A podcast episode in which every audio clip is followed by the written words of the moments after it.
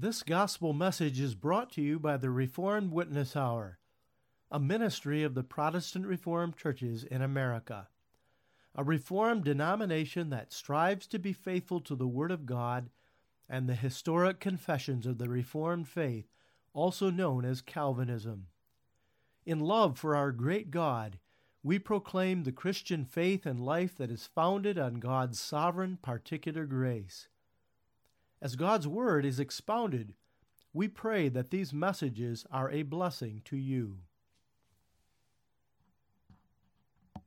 Dear radio listeners, the fourth commandment of God's law regards keeping the Sabbath. Let us note how the day of rest was kept or observed in Jesus' day. The Gospel accounts tell us that Jesus was in the synagogues regularly on the Sabbath, teaching. He also did many miracles on, of healing on the Sabbath.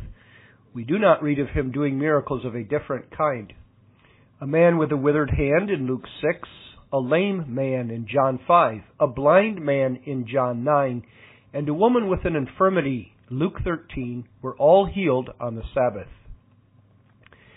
When the Pharisees accused him of breaking the Sabbath for doing these things and for letting his disciples pick corn, he defended himself.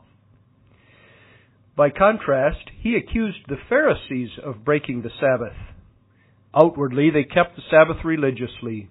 They walked only a Sabbath day's journey.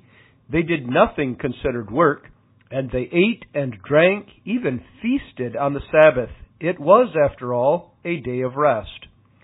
But Jesus pointed out their inconsistency.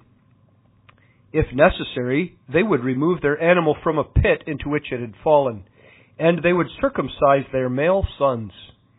Even more, Jesus accused them of not keeping the Sabbath in their heart, of not being concerned about mercy, and of not honoring Him as the Lord of the Sabbath.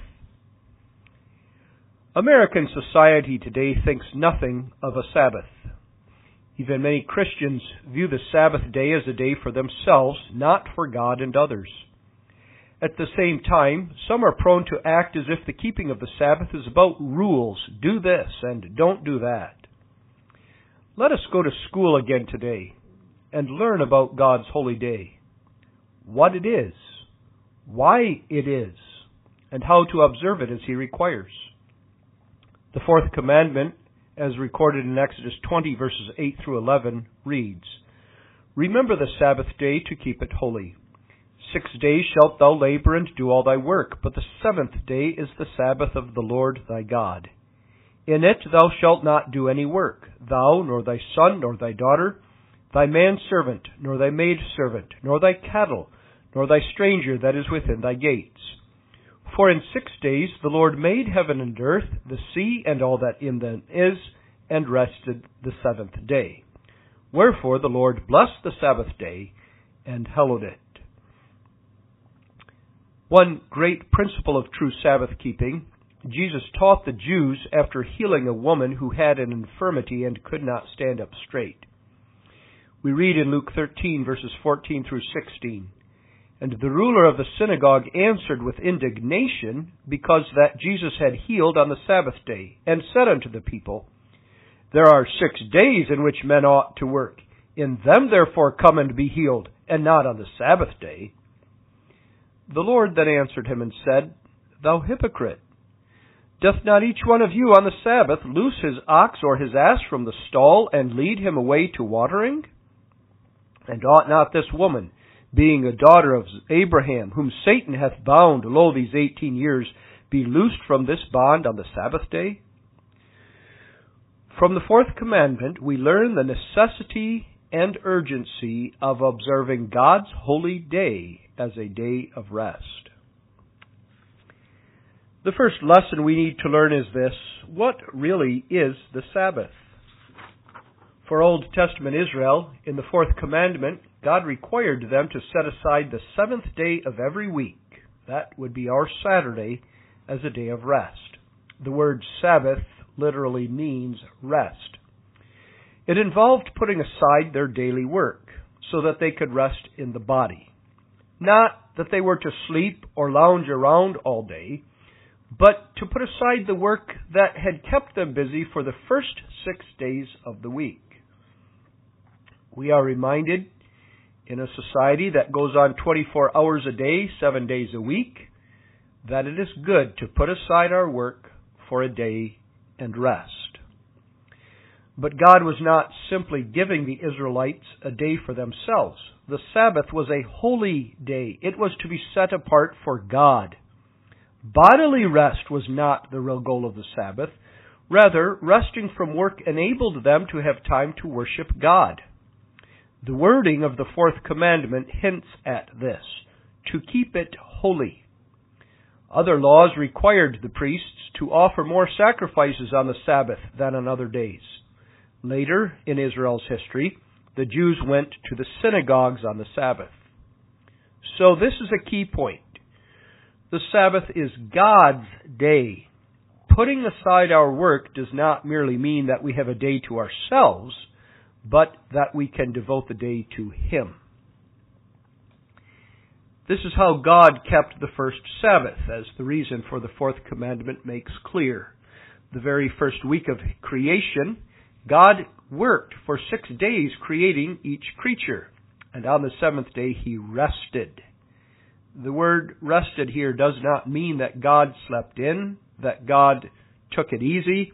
It means that, having finished the work of creation, he received the praise and glory that the finished perfect work afforded him. Likewise, Jesus kept the Sabbath day. The main way in which he did so was to magnify God on this day. Now, the point is not that on the other six days he did not serve God. He certainly did. He did the works of God. He obeyed the law. He taught the people. But especially on the Sabbath, he pointed to the great rest that he was providing us. For in addition to the earthly toil with which we are to busy ourselves six days but rest the seventh, we have a spiritual toil. We labor under the heavy burden of sin and guilt. God provided the Sabbath day as a day for Israel to turn to Him, to see that He had removed that burden from them. It is significant in this connection that the fourth commandment comes to Israel after she is delivered from Egypt, and the second giving of the law in Deuteronomy 5 refers to Israel being burdened in Egypt and God delivering her from Egypt as a reason for keeping this commandment. We toil under bondage to sin, but God has delivered us from that bondage in Jesus Christ. The Sabbath day is an opportunity to be taught again about that deliverance and a day to enjoy the benefits of that deliverance. So Jesus on the Sabbath day taught, but he didn't teach mathematics or agricultural studies. He taught about God, God's mercy, and God's grace to sinners. He expounded the scriptures which spoke of these truths. It was fitting then that he heal the sick, for the healing of the sick was a picture of his healing us from sin. And after teaching, he didn't say, Well, I kept the first part of the day for God and now I can go harvest. Rather, when he plucked grain on the Sabbath, he was saying that the spiritual labors of the day left him in need of food, and he, in keeping the laws of the Old Testament, took his food from the rows of grain that were nearest the road. To sum up the first lesson we are learning regarding what the Sabbath day is, it is a day set apart for God because God delivered us from sin in Jesus Christ. The second lesson of the day regards which day of the week must we observe the Sabbath on. The fourth commandment designated the seventh day of the week as the Israelites' Sabbath day. Soon after Jesus arose on the first day of the week, Christians began observing the first day, our Sunday, as a day of rest. For this we have drawn the charge that we are breaking God's law. Let's respond to that charge.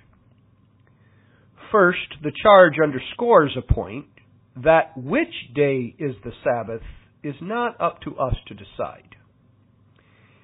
Whether we have Tuesday or Thursday off from work isn't the issue, but Tuesday is not a Sabbath and Thursday is not a Sabbath. God designates the Sabbath, and in the Old Testament, He designated the seventh day. But at the same time, the charge ignores that God Himself changed the day of the Sabbath from the seventh day of the week to the first day of the week in the New Testament.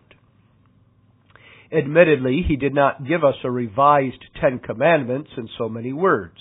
No New Testament passage states that the first day of the week is now the day of rest. But we have the practice of the apostles who were sent forth by Christ to spread the news about his death and resurrection, and the practice of the early New Testament church meeting on the first day of the week, Acts 20 verse 7, 1 Corinthians 16 verse 23, Revelation 1 verse 10.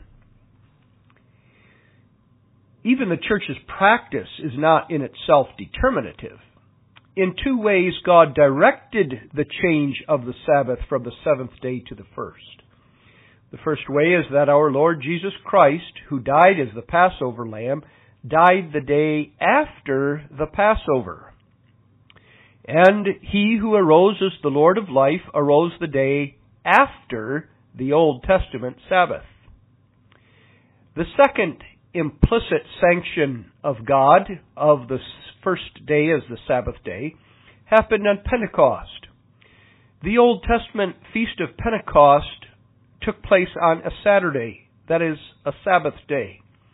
The New Testament realization of that feast, the outpouring of the Holy Spirit, took place, Acts 2 verse 1 says, when the day of Pentecost had fully come, that is, after the day was now ended. We are observing a general rule that no human invented. The New Testament fulfillment of the Old Testament pictures consistently happened one day after the Old Testament picture. The transition of the Sabbath from the seventh to the first day of the week corresponds with this rule.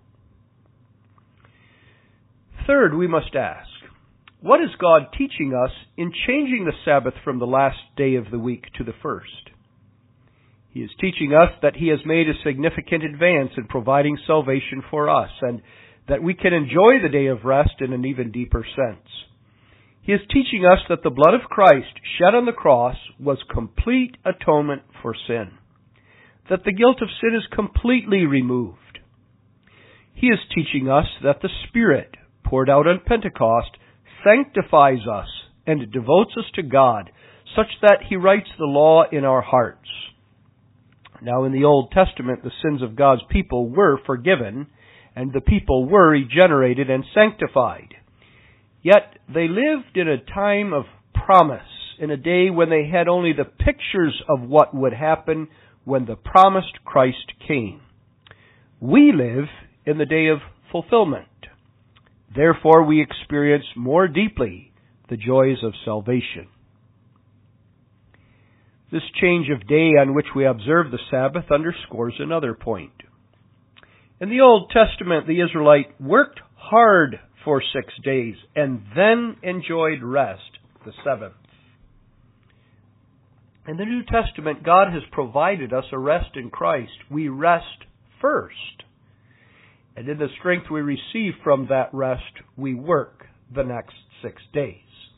I don't mean just to speak merely of the six days of earthly work, but the point is even more that the entire life of the child of God, a life of sanctification, is no longer toil, but is joyful service to Jehovah because we have rest in Christ. We have a third lesson for the day. In this day of rest, God is still pointing us forward. Another rest, the rest of heaven, awaits us. For although Christ has died and risen again, and although we have sweet friendship with God now, this friendship is still hindered and interrupted by our sin. And our daily life during the six days in which we are permitted to work can be toil, can take our mind off God, and can leave us needing a rest. God provides us that rest in heaven. When God's people go to heaven at death and when Christ returns to bring the entire church there, we will toil no more. We will serve in heaven in God's perfected kingdom, but the service will not be toil. It will not be hindered by sin. Our fellowship with God will be constant, continual, and delightful. And this means that there are two principles that are to guide us now in our daily life that goes above and beyond the question which day is the Sabbath. The first principle is that we live our life as Christians already now in the hope of another day of rest coming. The second is that before that day comes, we live every day of our earthly life now, beginning to enjoy that true heavenly rest. And that leads us to the fourth lesson that we take from this commandment. How is the fourth commandment pertinent for us today? What does it require of us? At the outset, we remember that it requires us to work. Six days shalt thou labor and do all thy work. In a day and age in which society wants to work only to the minimal extent possible, in which recreation is the great goal of life, God's law requires us to work. That we work six days does not necessarily mean that we work on the payroll of our employer six days a week. Or if self-employed, we serve the customer six days a week but it means that we be engaged in productive activity. In addition to whatever work we do to pay our bills, we have work to do in upkeeping our homes and cars. Volunteer work for schools and churches and charitable organizations. This too is productive activity to be done during the week. Now, admittedly, the putting aside of our work on the Sabbath day does not ignore the need for some who engage in works of necessity. It doesn't ignore that some, even children of God, may serve as doctors and nurses, as policemen, and as first responders. If you find yourself engaged in such a work and therefore required to work on Sunday, it is your calling still to ask what else you can do to observe the day as a day of rest. For the fundamental way in which we keep the Sabbath as a day of rest is by worship, and worship involves going to church. This too is out of vogue in our day. Go to church? If I go to church, only if I don't have anything else that was going on or scheduled for that morning, and if I go once, I've done my limit. Why would I go twice? So why does the child of God go to church regularly and often? The answer is because in church we fellowship with God most intimately. In a church in which the gospel is preached, we hear God declare to us that He sent Christ to the death of the cross to earn rest for us that he caused Christ to rise from the dead to give us that rest. In church, we both hear that God provided rest and we begin to enjoy that rest. Do you go to church on Sunday? If your church has more than one service, do you go to more than one? If you are the sort of person who says that physically you can never get enough rest, then why not say the same spiritually and go hear the gospel as often as you can. In addition to going to church on Sunday, Sunday is a day for family worship and private devotion to God. There comes a stage in the life of many families as the children get older when it is difficult to get the whole family together. This child has a sporting event. That child has a job after school. If we put aside our work and our recreation and hobbies, Sunday will be a time for the family to get together. And that means that, when not in church, the father or head of the home can spend time leading the family in devotion to God, study of Scripture, prayer, and singing. and each of us individually have time to do the same. In addition to that, Jesus' instruction and examples of healing remind us that works of mercy are appropriate for the Lord's day. Who in your church needs a visit? Are your parents elderly and infirm? Are there poor nearby to whom you can minister? When we put aside our work, Sunday gives us an opportunity to attend to these matters. Yes, in the process of keeping the Sabbath day, we will get hungry and we may prepare food. Perhaps while traveling to church, we will have a flat tire and need to change it, or see somebody else by the side of the road who could use our assistance. We may attend to these things on Sunday, but that's not first of all what Sunday is about. Sunday is first of all about fellowship with God and other saints. Having examined the first four commandments, then, we come to the end of the first table of the law. The first four commandments have taught us how to love God. We are to acknowledge that He is the only God and live unto Him alone. We are to worship Him as He commanded in His Word. We are to use His name always with fear and reverence.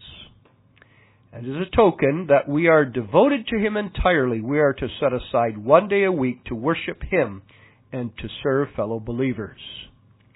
These lessons we have learned in the school of God's law. Lessons that He particularly teaches sinners who know that we've been redeemed from sin's bondage by Christ's blood and resurrection and who desire to know how better to serve Him. Let us pray. Heavenly Father, give us a high view of Thy holy day. Give us to refrain from that which is not fitting or proper for the day, but not to complain because the day is a boring day, rather to find delight in worship of Thee and in fellowship with other saints. So doing, give us to begin in this life to enjoy and experience the rest that we will perfectly enjoy in heaven forgive our sins, and bless us for Jesus' sake. Amen.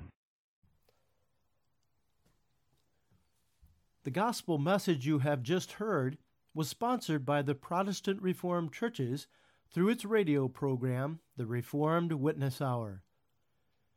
We hope that you have been edified and encouraged by this message. If you would like more information about the Reformed faith, or the Protestant Reformed churches, feel free to visit our website at reformedwitnesshour.org or email us at mail at reformedwitnesshour.org.